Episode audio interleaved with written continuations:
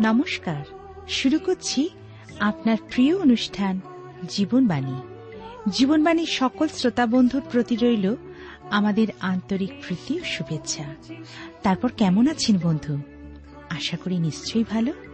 আজকাল খবরের কাগজ খুললেই দেখা যায় খুন, ডাকাতি, ব্যভিচার এবং আরও দুর্বিষহ দুঃখজনক ঘটনা। কিন্তু কেন? মানুষের প্রতি মানুষের নেই কোনো সম্মান, নেই ভালোবাসা, নেই কোনো সহানুভূতি। মানুষ এক অসহনীয় পরিস্থিতির মধ্যে বাস করছে। এর মধ্যে আমার আপনার কি কোনো দায়িত্ব নেই? তাহলে শুনতে থাকুন আজকের আলোচনা, যার দ্বারা আমরা সকলেই উপকৃত হতে পারি। তাহলে শুনুন জীবনবাণীর আজকের আলোচনা।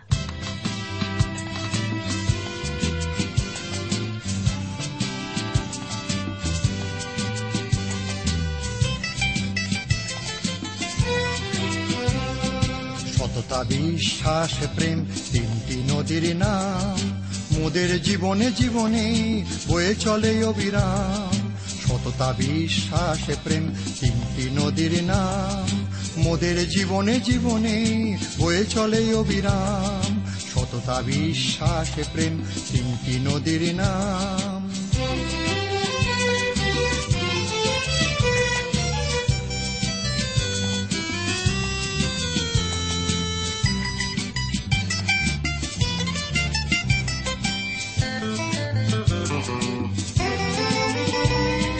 যেখানে সততা নাই খ্রিস্ট সেখানে নাই, যেখানে সততা নাই, খ্রিস্ট সেখানে নাই।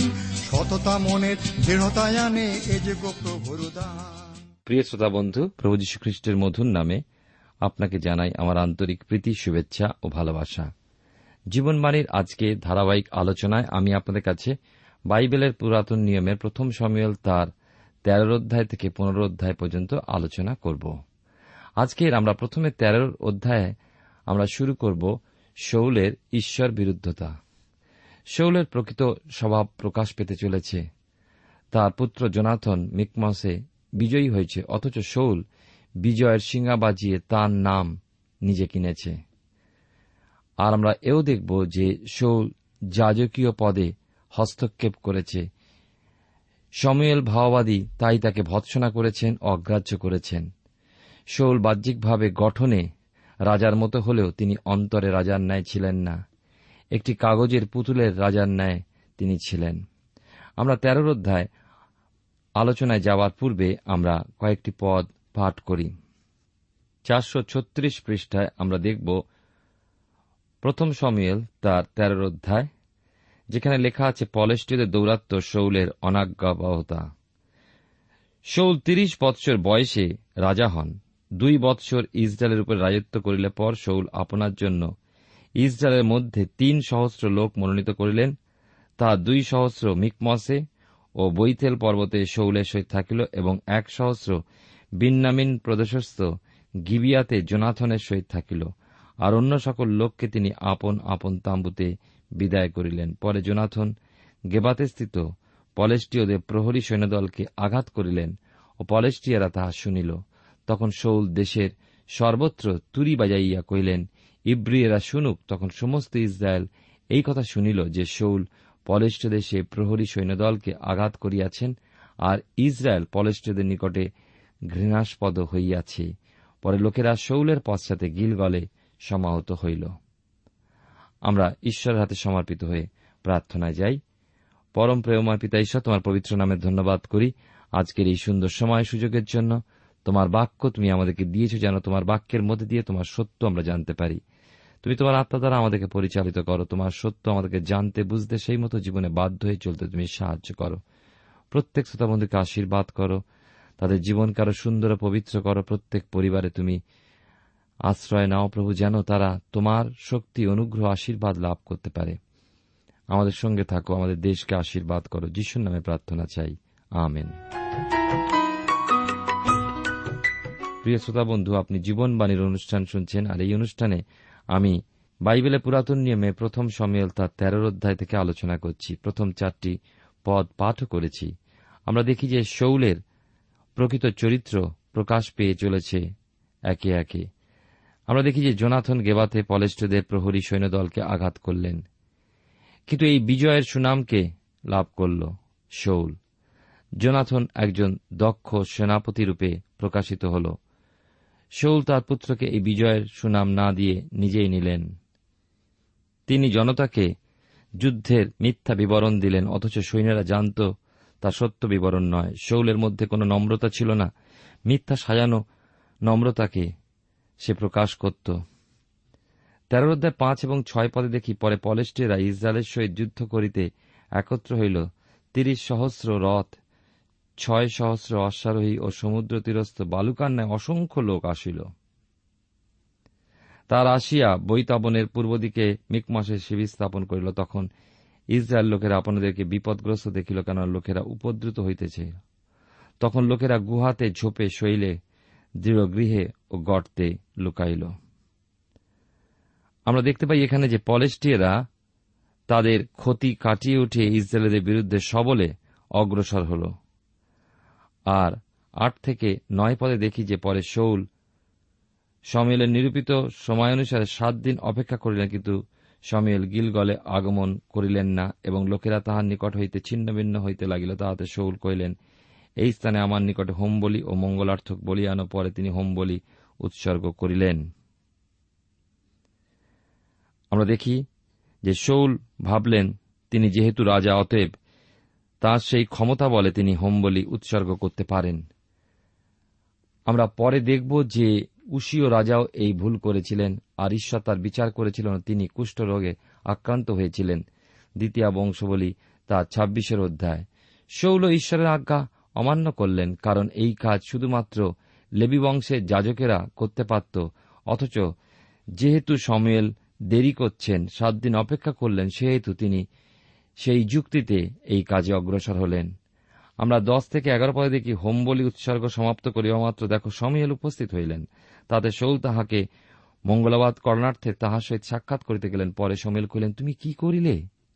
শোল কহিলেন, আমি দেখিলাম লোকেরা আমার নিকটে ছিন্ন ভিন্ন হইতেছে এবং নিরূপিত দিনের মধ্যে আপনিও আসেন নাই আর পলেস্টেরা মিকমসে একত্র হইয়াছে।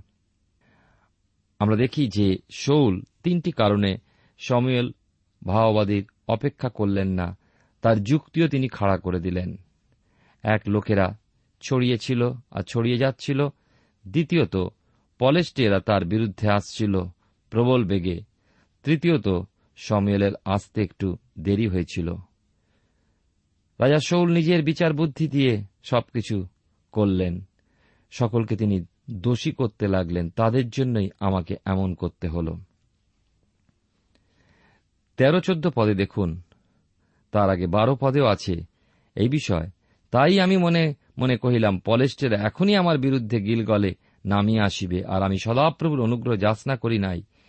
এই জন্য ইচ্ছা না থাকিলেও আমি হোম বলি উৎসর্গ করিলাম। শোল জোর করে নৈবেদ্য উৎসর্গ করলেন। সে মিথ্যা বলছিল, তার ছিল মিথ্যা ধার্মিকতা। আমরা দেখি তেরো, চোদ্দ পদে লেখা আছে সমিয়েল শোলকে কহিলেন, তুমি অজ্ঞানের কর্ম করিয়াছ, তোমার ঈশ্বর সদাপ্রভু তোমাকে যে আজ্ঞা দিয়াছেন তা পালন করো নাই, করিলে সদাপ্রভু এখন ইসরায়েলের উপরে তোমার রাজত্ব চিরকাল স্থায়ী করতেন। কিন্তু এখন তোমার রাজত্ব স্থির থাকিবে না, সদাপ্রভু আপন মনের মতো একজনের অন্বেষণ করিয়া তাহাকেই আপন প্রয়াদের অধ্যক্ষ পদে নিযুক্ত করিয়াছেন। সদাপ্রভু তোমাকে যাহা আজ্ঞা করিয়াছিলেন, তুমি তাহা পালন করো নাই। শৌল জানতেন কথা, তিনি যদি ঈশ্বরে বাধ্য হয়ে চলেন, তবে আশীর্বাদ যুক্ত হবেন, কিন্তু যদি অবাধ্য হন, তবে বিচারিত হবেন। শাসনকারীর প্রভুর বাধ্য হওয়া প্রয়োজন। আজকের দিনে আমাদের সমস্যা যে এই ধরনের ঈশ্বরের বাধ্য নেতার বড় অভাব। ঈশ্বরের অবাধ্যতার জন্য ঈশ্বর আরেকজনকে আনতে চলেছেন, যিনি ইসরায়েলের রাজত্ব ভার নেবেন, যা সমিয়াল ভাববাদীও জানেন না তার কাছে অজানা রয়েছে। তেরোর অধ্যায় পনেরো থেকে সতেরো পরে দেখি, পরে সময়েল উঠিয়া গিলগল হইতে বিন্নামিনে গিবিয়াতে প্রস্থান করিলেন, তখন শৌল আপনার নিকটে বর্তমান লোকদিকে গণনা করিলেন, তাহার অনুমান ছয় শত। শৌল তাহার পুত্র জোনাথন তাহাদের নিকটে বর্তমান লোকেরা বিন্নামিনের গেবাদে থাকিলেন এবং পলেস্টিয়েরা মিকমসে শিবির স্থাপন করিয়া রহিল। পরে পলেস্টিয়দের শিবিরে তিন দল বিনাশক সৈন্য বাইর হইল। তার একদল অফরার পথে গমন করিয়া সুয়াল প্রদেশে গেল। আমরা ভাবি যে নিরস্ত্রীকরণ অনুষ্ঠানের মধ্যে দিয়ে হয়তো পৃথিবীর সমস্যা সমাধান হবে, পৃথিবীতে শান্তি আসবে, যুদ্ধ বন্ধ হবে। কিন্তু আমরা দেখি পৃথিবীর বক্রগামী অসৎ মানুষকে নিরস্ত্রীকরণ দ্বারা ঠিক করা যায় না আর সমস্যারও সমাধান হয় না। নিরস্ত্রীকরণের ফলে সৎ ব্যক্তিরা অসৎ ব্যক্তিদের হাতে সংঘর্ষে পতিত হয়। উনিশ থেকে একুশ পরে দেখুন, ওই সময় সমস্ত ইসরায়েল দেশে কর্মকার পাওয়া যাইত না, কারণ পলেশ্বরেরা কহিত, পাছে ইব্রিয়েরা, আপনাদের জন্য খড়গ কি বর্ষা নির্মাণ করে? এই জন্য আপন আপন হলমুখ বা ফাল বা কুড়ালি বা কুদাল শান দিবার জন্য ইসরায়েলের সমস্ত লোককে পলেশ্বরের কাছে নামিয়ে যাইতে হইত। সুতরাং সকলের কুদাল, ফাল, বিদা, কুড়ালির ধার এবং শস্ত্রের কাঁটা ভোঁতা ছিল। আমরা দেখতে পাই পলেস্টিয়েরা ইসরায়েলকে নিরস্ত্রীকরণ করেছে এবং তাদের অস্ত্রের ক্ষমতা বুঝতেও তারা সমর্থ হয়েছে। আর যুদ্ধের দিনে শৌলের ও জনাতনের সঙ্গে লোকদের কাহারও হস্তে খড়গ বা বর্ষা পাওয়া গেল না? কেবল শৌলের ও তাহার পুত্র জনাতনের হস্তে পাওয়া গেল। পরে পলেশ্বদের প্রহরী সৈন্যদল বাইর হইয়া মিকমাসের গিরিপথে আসিল। দেখুন তারা কেমনভাবে ইসরায়েলের নিরস্ত্রীকরণ করেছিল এবং তাদেরকে সমস্যায় ফেলার চেষ্টা করেছিল। চোদ্দ অধ্যায়, যখন আসি তখন আমরা দেখি প্রথম সমিল তার চোদ্দ অধ্যায় পলেস্ট্রেদের উপরে জোনাথনের বিজয়। আরেকবার জোনাথন বিজয়ী হন ও শৌল সেই জয়ের জন্য নাম কেনেন, যা প্রকাশ করে তার সেই অহংকার বা ঈর্ষার মনোভাব নিয়ে তিনি চলছিলেন। কেমনভাবে যুদ্ধের কৌশল নির্ণয় করতে হয় তা জোনাথন পলেশ্বরের সাথে যুদ্ধ থেকে আমরা শিখতে পারি। জোনাথন তার সৈন্যদের সরু পথ দিয়ে নিয়ে গেছিলেন। তাদের অল্প অস্ত্র নিয়ে যুদ্ধ করা সম্ভব হয়েছিল। তারা সংখ্যায় অল্প সংখ্যক খুব অল্প পরিমাণ অস্ত্র নিয়ে যুদ্ধে গিয়েছিল। চোদ্দ অধ্যায়। আমরা দেখতে পাই, বিশেষ করে এক দিবস এই ঘটনা হইল শৌলের পুত্র জনাথন আপন অস্ত্রভক যুবককে কইলেন চলো আমরা ওই দিকে পলেষ্টদের প্রহরীদ সৈন্যদলের নিকটে যাই, কিন্তু তিনি কথা আপন পিতাকে জ্ঞাত করিলেন না। তখন শৌল গিবিয়ার প্রান্তভাগে মৃগ্রনস্ত দাড়িম্ব বৃক্ষের তলে অবস্থিত করিতেছিলেন এবং তাহার সঙ্গে অনুমান ছয় শত লোক ছিল। আর এলি, যিনি শিলত সদাপ্রভু যাজক ছিলেন, তাহার সন্তান পিনাসের সন্তান ইকাবদের ভ্রাতা। অইটুবের পুত্র যে অহিয়, তিনি এফত বস্ত্রধারী ছিলেন, আর জোনাথন যে বাইর হইয়া গিয়াছেন, সে কথা লোকেরা জানিত না। জোনাথন যে গিরিপথ দিয়া পলেষ্টদের প্রহরী সৈন্যদলের নিকটে যাইতে চেষ্টা করিলেন, সেই ঘাটের মধ্যস্থলে এক পার্শ্বে দম্বাকার এক শৈল এবং অন্য পার্শ্বে দম্বাকার আর এক শৈল ছিল। তার একটির নাম বোধশেষ ও আরেকটির নাম শ্রেণি তার মধ্যে একটি শৈল উত্তর দিকে মিকমসের অভিমুখে আরেকটি, দক্ষিণ দিকে গেবার অভিমুখে ছিল। আর জোনাথন আপন অস্ত্রবাহক যুবককে কহিলেন চলো আমরা ওই দিকে অছিন্নতকদের প্রহরী দলের নিকটে যাই। হয়তো সদাপ্রভু আমাদের জন্য কর্ম করবেন, কেননা অনেকের দ্বারা হোক বা অল্পের দ্বারা হোক নিস্তার করিতে সদাপ্রভুর কোন প্রতিবন্ধক নাই। তখন তাহার অস্ত্রবাহক কইল, আপনার যাহা মনে হয় তাহাই করুন। সেই দিকে ফিরুন। দেখুন, আপনার মনের বাঞ্ছানুসারে আমি আপনার সঙ্গে সঙ্গে আছি। জনাতন কহিলেন, দেখো, আমরা ওই লোকদের দিকে অগ্রসর হইব, উহাদের কাছে দেখা দিব। যদি তাহারা আমাদেরকে এই কথা বলে, থাকো, আমরা তোমাদের নিকটে আসিব, তবে আমরা আপনাদের স্থানে দাঁড়াইয়া থাকিব, তাহাদের কাছে উঠিয়া যাইব না। কিন্তু যদি এই কথা বলে, আমাদের নিকটে উঠিয়া আইস, তবে আমরা উঠিয়া যাইব কেন সদাপ্রভু আমাদের হস্তে তাহাদিকে সমর্পণ করিয়াছেন, ইহাই আমাদের চিহ্ন হইবে। পরে তারা দুইজন পলেস্টেদের প্রহরী দলের নিকটে দেখা দিলে পলেস্টেরা করে দেখো ইব্রিয়গঞ্জ যে সকল গর্তে লুকাইয়াছিল তা হইতে এখন বাহির হইয়া আসিয়াছে। পরে সেই প্রহরী দলের লোকেরা জোনাথনকে তাহার অস্ত্রবাহকে কহিল, আমাদের নিকটে উঠিয়া আইস, আমরা তোমাদেরকে কিছু দেখাইব। জোনাথন আপন অস্ত্রবাহকে কহিলেন, আমার পশ্চাতে আইস, কারণ সদাপ্রভু উহাদেরকে ইসরায়েলের হস্তগত করিয়াছেন। পরে জোনাতন হামাগুড়ি দিয়া উঠিয়া গেলেন, এবং তাহার অস্ত্রবাহক তাহার পশ্চাতে গেল, তাহাতে সেই লোকেরা জোনাতনের সম্মুখে পতিত হইতে লাগিল, এবং তাহার অস্ত্রবাহক তাহার পশ্চাতে পশ্চাতে তাহাদিওকে বধ করিতে লাগিল। জোনাথনেরও তাহার অস্ত্রবাহকের এই কৃত এই প্রথম হত্যাকাণ্ডে এক বিঘার প্রায় অর্ধ হালখাত পরিমিত ভূমিতে কমবেশ বিশ জন হত হইল। আর শিবির মধ্যে ক্ষেত্রে ও সমস্ত সৈন্যের মধ্যে কম্প উপস্থিত হইল, প্রহরী ও বিনাশক দল কম্পান্বিত হইল আর ভূমিকম্প হইল। এইরূপে ঈশ্বর হইতে মহাকম্প উপস্থিত হইল। তখন বিন্নামিনের গিবিয়াতে স্থিত শৌলের প্রহরীগণ চাইয়া দেখিল, আর দেখো লোকেরা, ভিড় ভাঙিয়া গেল, তারা ছিন্ন ভিন্ন হইয়া পড়িল। তখন শৌল আপন সঙ্গীদিগকে কহিলেন, একবার লোক গণনা করে দেখো আমাদের মধ্যে কে কে গিয়াছে। পরে তাহারা লোকদিকে গণনা করিয়া দেখো জোনাথন তাহার অস্ত্রভক তথায় নাই। তখন শৌল অয়কে কইলেন ঈশ্বরের সিন্ধুক এই স্থানে আনো, কেননা সেই দিনে ঈশ্বরের সিন্ধুক ইসরায়েল সন্তানগণের মধ্যে ছিল। আমরা দেখি যে ঈশ্বরের সেই নিয়ম সিন্ধুক যুদ্ধক্ষেত্রে শৌলে নিয়ে যাওয়া উচিত হয়নি। তাদের মধ্যে কুসংস্কার ছিল যে ওই সিন্ধুক তাদেরকে রক্ষা করবে। আজকের দিনেও আমরা অনেকে আছি যারা ক্রুশ একটা গলায় ঝুলিয়ে দিয়ে ভাবি, সেই ক্রুশ আমাদেরকে রক্ষা করবে। এই ধরনের ভ্রান্ত ধারণা আমাদের মধ্যে না থাকুক, এগুলি হচ্ছে কুসংস্কার। তেইশ পদে দেখুন লেখা আছে, এই প্রকার সদাপ্রভু ওই দিবসে ইসরায়েলকে নিস্তার করিলেন এবং বৈতাবনে পার পর্যন্ত যুদ্ধ ব্যাপিয়া গেল। আমরা দেখি যে যদিও সিন্ধুক তিনি নিয়ে গিয়েছিলেন শৌল, কিন্তু জোনাথনের কৌশল এই বিজয় দান করেছিলেন এবং ঈশ্বর তাঁর সঙ্গে ছিলেন। চোদ্দ অধ্যায় চব্বিশ থেকে সাতাশ পদে দেখি, লেখা আছে, ওই দিবসে ইসরায়েল লোকেরা দুর্দশাপন্ন হইয়াছিল কিন্তু শৌল লোকদেরকে এই দিব্য যেন সায়ংকালের পূর্বে আমি যে সমস্ত পর্যন্ত আমার শত্রুগণকে প্রতিফল না দিই, সেই পর্যন্ত যে কেউ খাদ্য গ্রহণ করিবে সে সাপগ্রস্ত হোক। এই জন্য লোকেদের মধ্যে কেউই খাদ্যদ্রব্য স্পর্শ করিল না। জোনাথন জানতেন না যে তার পিতার নির্দেশ ছিল যুদ্ধে জয় না করা পর্যন্ত কেউ খেতে পারবে না। অথচ জোনাথন যুদ্ধে জয়ী হয়েছিলেন এবং শৌল তার পুত্রকে জয়ের সেই নাম বা আমরা ইংরেজিতে যাকে বলি ক্রেডিট তিনি দিতে চাননি। প্রথম সমিল তার চোদ্দ অধ্যায়। আমরা দেখি বিশেষ করে আঠাশ পদে। শৌলের নম্রতার অভাব ছিল, তার এই সিদ্ধান্ত মূর্খের পরিচয় ছিল। পঁয়ত্রিশ পদে দেখি শৌল ঈশ্বরের উদ্দেশ্যে একটি যজ্ঞবেদী নির্মাণ করলেন ও নৈবেদ্য উৎসর্গ করলেন। ছত্রিশ থেকে সাঁত্রিশ পদে দেখি কিন্তু ঈশ্বর তাকে একেবারেই ব্যবহার করলেন না। আটত্রিশ থেকে উনচল্লিশ পদে দেখি শৌল অন্যদের দোষী করছেন। আর আমরা চল্লিশ থেকে পঁয়তাল্লিশ পদে দেখি তার পথে দাঁড়ালে শৌল। তাকে, অর্থাৎ জোনাথনকে, হত্যা করতে কোনটা বোধ করবেন না। এমনই তার ঈর্ষা জন্মেছিল তার পুত্রের প্রতি। কারণ রাজা শৌল সমস্ত গৌরব নিজে নিতে চান। তার প্রকৃত চরিত্র প্রকাশ পেয়েছে। পরে দেখব কেমনভাবে সে ঈশ্বরের সম্পূর্ণ অবাধ্য হয়েছে। তিনি যা করতে চলেছেন তা জাতীয় জীবনের চরম দুর্দশা আনয়ন করতে চলেছে। সে প্রকাশ করেছে সে ঈশ্বরের নয়, কিন্তু শয়তানের। আমরা এবার আসব পনেরো অধ্যায় এবং বিশেষ করে এই অধ্যায়টি একটি গুরুত্বপূর্ণ অধ্যায় বাইবেলের মধ্যে। আমরা দেখতে পাই যে অমালিকদের সহিত যুদ্ধ আর শৌলের অবাধ্যতা। এই অধ্যায় ঈশ্বর, আমরা দেখি তার আজ্ঞার অবাধ্যতার যে চরম ফল তা প্রকাশ করেছেন। ঈশ্বর তাকে অগ্রাহ্য করেছেন, অতএব তার পুনরুদ্ধারের কোনো আশাও নেই। শৌল কখনো ঈশ্বরের লোক ছিলেন না, সে ঈশ্বরের লোক হিসাবে ভান করতেন। আমরা পুনরুদ্ধার তিনটি পদে দেখি, আর সময়েল শৌলকে কহিলেন, সদাপ্রভু, আপন প্রজাদের উপরে, ইসরায়েলের উপরে তোমাকে রাজপদে অভিষেক করিতে আমাকেই প্রেরণ করিয়াছিলেন। অতএব, এখন তুমি সদাপ্রভুর বাক্যের রবে কর্ণপাত করো। বাহিনীগণের সদাপ্রভু এই কথা কহেন, ইসরায়েলের প্রতি অমালেক যাহা করিয়াছিল মিশারইতে উহা আসিবার সময় সে পথের মধ্যে উহার বিরুদ্ধে যেরূপ ঘাঁটি বসাইছিল, আমি তাহা লক্ষ্য করিয়াছি। এখন তুমি গিয়ে অমালেককে আঘাত করো ও তার যাহা কিছু আছে নিঃশেষে বিনষ্ট করো। তাহার প্রতি দয়া করিও না, স্ত্রী ও পুরুষ, বালক, বালিকা স্তন্যপাই শিশু, গরু ও মেষ, উষ্ট্র ও গর্ধব সকলকেই বধ করো।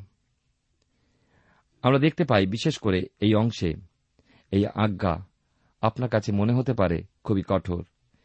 কিন্তু আমরা দেখি, দ্বিতীয় বিবরণ তার পঁচিশের অধ্যায় সতেরো এবং থেকে উনিশ পদে আবার বলি, বাইবেলের পুরাতন নিয়মে দ্বিতীয় বিবরণ তার সতেরোর অধ্যায় আমরা এই মসির যে আজ্ঞা, ঈশ্বরের কাছ থেকে তিনি লাভ করেছিলেন সে বিষয় আমরা দেখতে পাই। আমি আপনাদের কাছে এই সময় পড়তে চাই এই অংশটি এবং আপনিও আমার সঙ্গে এই পাঠে যোগ দিন। আবার বলছি, বাইবেলের পুরাতন নিয়মে দ্বিতীয় বিবরণ তার পঁচিশের অধ্যায় সতেরো থেকে উনিশ পদে লেখা আছে, স্মরণ রাখিও মিশর হইতে তোমরা যখন বাইর হইয়া আসিয়াছিলে, তখন পথে তোমার প্রতি অমালে কি করিল? তোমার শান্তি ও ক্লান্তির সময় সে কি প্রকারে তোমার সহিত পথে মিলিয়া তোমার পশ্চাৎবর্তী দুর্বল লোক সকলকে আক্রমণ করিল? আর সে ঈশ্বরকে ভয় করিল না, অতএব তোমার ঈশ্বর সদাপ্রভু যে দেশ সত্তাধিকারের জন্য তোমাকে দিতেছেন, সেই দেশে তোমার ঈশ্বর সদাপ্রভু চারিদিকে সকল শত্রু হইতে তোমাকে বিশ্রাম দিলে পর তুমি আকাশ মণ্ডলের নিচে হইতে অমালেকের স্মৃতি লোপ করিবে, ইহা ভুলিয়া যাইও না। আমরা দেখতে পাই ঈশ্বরের এটি নির্দেশ ছিল এবং তা মসির মাধ্যমে ইসরায়েল জাতিকে দিয়েছিলেন। এই লোকদের বাঁচিয়ে রাখতে আগামী দিনে আরও সমস্যা বা বিপদের সম্ভাবনা দেখা দেবে, তাই জন্য ঈশ্বর এই নির্দেশ দিয়েছিলেন। শৌল তাদের অনেককে ছেড়ে দিয়েছিল। আমরা ইস্টারের পুস্তক পাঠ করে দেখব, সেখানে হামান এক অমালেকীয় যে রাজভাণ্ডারে ঘুষ দিয়ে সমস্ত ইহুদি জাতিকে ধ্বংস করতে চেয়েছিল একশো সাতাশখানা প্রদেশে। পুনরুদ্ধায় চার থেকে সাত পদ পর্যন্ত আমরা দেখি শৌল ঈশ্বরের বাধ্য হয়েছিলেন। পুনরুদ্ধায় আমরা যখন আট থেকে নয় পদে আসি, এখানে লেখা যায় তিনি অমালকের রাজা অগাককে জীবিত ধরিলেন এবং সমস্ত প্রজাকে খড়গাদারে নিঃশ্বাসে বিনষ্ট করলেন। কিন্তু শৌল ও লোকেরা অগাকের প্রতি এবং উত্তম উত্তম মেষ ও গরুর প্রতি, পুষ্ট গোবৎসের এবং মেষশাবকগুলির প্রতি ও সমস্ত উত্তম বস্তুর প্রতি দয়া করিলেন, সেই সকলকে নিঃশেষে বিনষ্ট করিতে চাইলেন না। কিন্তু যে কিছু তুচ্ছনীয় ও রোগা তাহাই নিঃশেষে বিনষ্ট করিলেন। লক্ষ্য করুন এখানে, তিনি অগাককে ধরে রাখলেন শুধু, তাকে হত্যা করলেন না, যদিও তিনি সাধারণ চাষিদের তিনি ছাড়লেন না, তবে কেন তিনি অগাককে ছাড়লেন না? তিনি হৃষ্টপুষ্ট গরুগুলোকে তিনি রেখে দিলেন। আমরা দেখি দশ থেকে এগারো পদে, পরে সময় লেখা যে সদাপ্রভুর এই বাক্য উপস্থিত হইল, আমি শৌলকে রাজা করিয়াছি বলিয়া আমার অনুশোচনা হইতেছে। যেহেতু সে আমার অনুগমন হইতে ফিরিয়া আসিয়াছে, আমার বাক্য পালন করে নাই, তখন সমিয়েল ক্রুদ্ধ হইলেন এবং সমস্ত রাত্রি সদাপ্রভুর কাছে ক্রন্দন করিলেন। আমরা দেখতে পাই এই অংশে সময়েল শৌলকে ভৎসনা করলেন এবং ঈশ্বর অনুশোচনা করলেন। চোদ্দ থেকে পনেরো পদে দেখি শৌল কেমনভাবে তার দোষকে ঢাকা দিচ্ছেন। লেখা আছে, সমীল করলেন তবে আমার কর্ণগোচরে এই মেষের রব হইতেছে কেন? আর এই গরুর ডাক আমি শুনিতেছি কেন? যখন সমীল শৌলের কাছে আসলেন, শৌল বললেন, আমি সমস্ত বিজয় লাভ করেছি। কিন্তু সেই গরুর ডাকে তিনি বললেন, এ কেমন করে হয়? শৌল কইলেন সে সকল অমালিকাদের হইতে আনিত হইয়াছি, ফলত আপনার ঈশ্বর সদাপ্রভুর উদ্দেশ্যে বলিদান করিবার জন্য লোকেরা উত্তম। মেষের ও গরুর প্রতি দয়া করেছে কিন্তু আমরা অবশিষ্ট লোক সকলকে বিনষ্ট করিয়াছি। লক্ষ্য করুন, কেমনভাবে শৌল তার দোষ লোকেদের উপরে দিলেন। তিনি বললেন, লোকেরা উত্তম উত্তম মেষের গরুর প্রতি দয়া করিয়াছে। এবং তিনি এ কথাও বললেন, ফলত আপনার ঈশ্বর সদাপ্রভুর উদ্দেশ্যে বলিদান করিবার জন্য। প্রিয় শ্রোতা বন্ধু, প্রিয় ভাই বোন, আজকেরও মানুষ মন্দ ব্যবসা, মন্দ কাজ, ধর্মকর্ম, সমাজসেবা দিয়ে ঢাকতে চায়। তারা দেখাতে চায়, সমাজের কাছে তারা অন্যায় করছে না, তারা ন্যায় কাজ করছে। তাদের অবাধ্যতা ঈশ্বরের প্রতি তারা ঢাকতে তারা ভালো কাজ, সেবা কাজ লোককে দেখান। শৌল তাই করলেন। শৌল দোস্ত লোকেদের উপরে দিলেন যে তারাই এই কাজ করেছে এবং দ্বিতীয়ত নিজেকে ধার্মিক বলে প্রকাশ করবার জন্য বললেন, এগুলো শুধুমাত্র ঈশ্বরের উদ্দেশ্যেই যোগ্য করার জন্যই, উৎসর্গ করার জন্যই তিনি বাঁচিয়ে রেখেছেন। বাইশ থেকে তেইশ পদে আমরা দেখি, সমীল করলেন সদাপ্রভুর রবে অবধান করিলে যেমন তেমন কি হোমে ও বলিদানে সদাপ্রভু প্রসন্ন হন। দেখো, বলিদান অপেক্ষা, আজ্ঞা পালন উত্তম এবং মেষের মেদ অপেক্ষা অবধান করা উত্তম। কারণ আজ্ঞা লঙ্ঘন করা মন্ত্রপাঠ জন্য পাপের তুল্য এবং অবাধ্যতা, পৌত্তলিকতা ও ঠাকুর পূজার সমান। তুমি সদাপ্রভুর বাক্য অগ্রাহ্য করেছ, এই জন্য তিনি তোমাকে অগ্রাহ্য করিয়া রাজ্যচ্যুত করিয়াছেন। এটি একটি গুরুত্বপূর্ণ অংশ যেখানে দেখি ঈশ্বর শৌলকে অগ্রাহ্য করছেন তার অবাধ্যতার জন্য। আমরা অনেক সময় গান গাই, যিশু আমার বন্ধু। এটি কিন্তু ঈশ্বর বাক্য অনুযায়ী আমরা গান গাই না। আমরা যিশুকে আমাদের পর্যায়ে নামিয়ে আনি। আমাদের দেশের প্রেসিডেন্ট আমার কিন্তু বন্ধু নন। তবে তিনি যদি কোনোদিন ঘোষণা করেন তিনি আমার বন্ধু, তাহলে নিশ্চয়ই।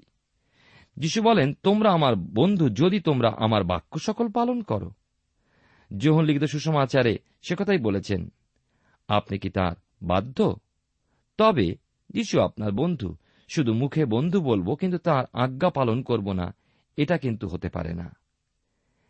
কেমন সাহস যখন আমরা বলি, তিনি আমার বন্ধু, অথচ আমরা অবাধ্য হয়ে চলি আপনি যে কোনো ধর্মের লোক হতে পারেন, সেই ধর্মের প্রতিষ্ঠা থেকে না জেনেও। কিন্তু আপনি কখনো একজন খ্রিস্ট বিশ্বাসী হতে পারেন না। খ্রিস্ট যিশুর সাথে আপনার ব্যক্তিগত পরিচয় যদি না থাকে। পুনরোধ্যায় চব্বিশ পদে দেখুন, তখন শৌল সোমেলকে কহিলেন, আমি পাপ করেছি ফলত সদাপ্রভুর আজ্ঞাও আপনার বাক্য লঙ্ঘন করিয়াছি, কারণ আমি লোক দিওকে ভয় করিয়া তাদের বাক্য অবধান করিয়াছি।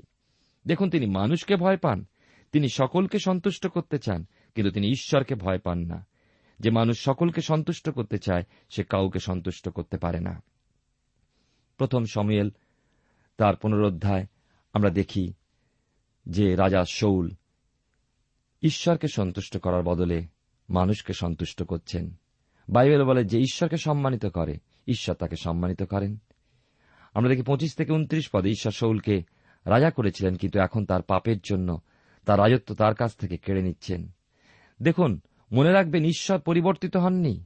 ঈশ্বর পরিবর্তিত হন না, তিনি অদ্য করল অনন্তকাল একই আছেন। কিন্তু শৌলের পাপের জন্য তার ব্যবস্থা ঈশ্বরকে নিতে হচ্ছে। পুনরোধ্যায় তিরিশ পদে লক্ষ্য করুন, লেখা আছে, তখন শৌল করলেন আমি পাপ করিয়েছি, তবু বিনয় করি, এখন আমার প্রাচীনদের, প্রাচীন বর্গের ও ইসরায়েলের সম্মুখে আমার সম্মান রাখুন, আমার সঙ্গে ফিরিয়ে আইসুন। আমি আপনার ঈশ্বর সদাপ্রভুকে প্রণিপাত করিব। শৌলের অনুতাপ প্রকৃত অনুতাপ নয়, এখানে আমরা দেখতে পাই। বত্রিশ থেকে তেত্রিশ পদে আমরা দেখি অগাককে কি করলেন? সমীয়েল হত্যা করলেন, পরে সমীয়েল কইলেন তোমরা অমালেকের রাজা অগাগকে এই স্থানে আমার নিকটে আনো। তাহাতে অগাগ পুলকিত মনে তাহার নিকটে আসিলেন। তিনি বললেন, অবশ্য মৃত্যুর তিক্ততা অতীত হইল, কিন্তু সমীয়েল কইলেন তোমার খড়গ দ্বারা স্ত্রীলোকেরা যেমন সন্তানই না হইবে তদ্রুপ স্ত্রীলোকদের মধ্যে তোমার মাতা ও সন্তানই না হইবে। তখন সমীয়েল গিলগলে সদাপ্রভুর সাক্ষাৎ অগাগকে খণ্ড বিখণ্ড করিলেন। প্রিয় ভাই বোন অগাককে সমিল হত্যা করলেন। তা অনেকের কাছে গ্রহণযোগ্য মনে নাও হতে পারে, কিন্তু মনে রাখব, ঈশ্বর মন্দের বিচার করেন। আমরা যারা উচ্চ পদে আছি মনে না করি আমাদের অন্যায় পাপের পার পেয়ে যাব। ঈশ্বর সকলে বিচার করেন। আমাদের অন্যায়, অবিচার, অধার্মিকতা, গুপ্ত পাপ সকলেরই একদিন বিচার করবেন। চৌত্রিশ থেকে পঁয়ত্রিশ পদে পাই পরে সমিয়েল রামাতে গেলেন এবং শৌল শৌলের গিবিয়াস্থিত আপন বাটিতে গেলেন আর মরণ দিন পর্যন্ত সময়েল শৌলের সহিত আর সাক্ষাৎ করিলেন না। সময়েল শৌলের জন্য শোক করিতে না। সদাপ্রভু ইসরায়েল উপরে শৌলকে রাজা করিয়াছেন বলিয়া অনুশোচনা করিলেন। যখন বাইবেল বলে, ঈশ্বর অনুতাপ করেন, মনে করতে পারি, তিনি তার পরিকল্পনা সম্পর্কে দুঃখিত বা পরিবর্তন করেছেন। ঈশ্বর বলেইছিলেন, যদি শৌল বাধ্য হয়, সে আশীর্বাদ যুক্ত হবে, সে অবাধ্য হয়, সে বিচারিত হবে। আর তাই হল, শৌল ছিলেন মানুষের মনোনীত রাজা, ঈশ্বরের নয়। আর তাই সে অসফল হয়েছিল। মনে হয়, সমিয়েল দাউদের থেকে শৌলকে বেশি ভালোবাসেন তাই দুঃখ করলেন। সমিয়েল শৌলকে ভৎসনা করলেন, যা ঈশ্বরের মনের ইচ্ছা। প্রিয় শ্রোতা বন্ধু প্রিয় ভাই বোন ঈশ্বর মানুষকে ভালোবাসেন তার মানে এই নয় তিনি অন্যায়ের বিচার করবেন না। আসুন আমরা ঈশ্বর হাতে সমর্পিত হয়ে তার আজ্ঞামতো চলি।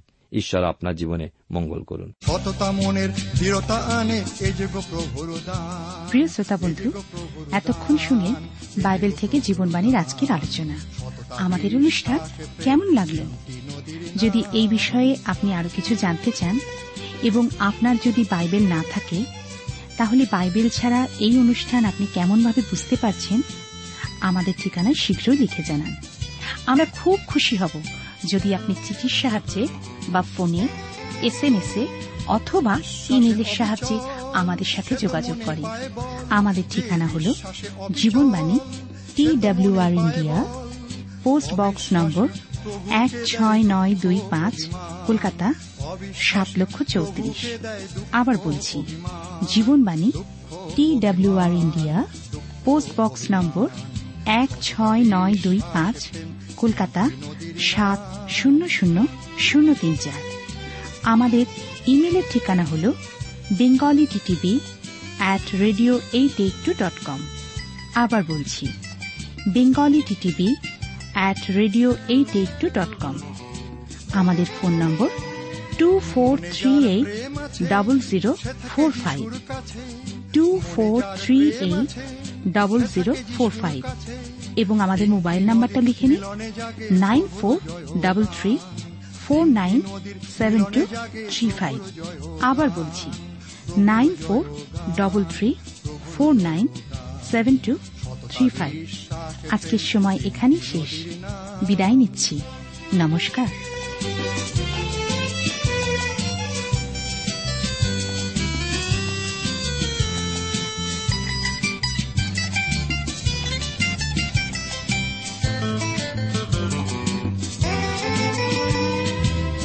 বিশ্বাসে অবিচল, সে তো মনে পায় বল। যে বিশ্বাসে অবিচল, সে তো মনে পায় বল। অবিশ্বাসী প্রভুকে দেয় দুঃখ, অভিমান। অবিশ্বাসী প্রভুকে দেয় দুঃখ, অভিমান। দুঃখ অভিমান। দুঃখ, অভিমান। সততা, বিশ্বাস, প্রেম তিনটি নদীর নাম।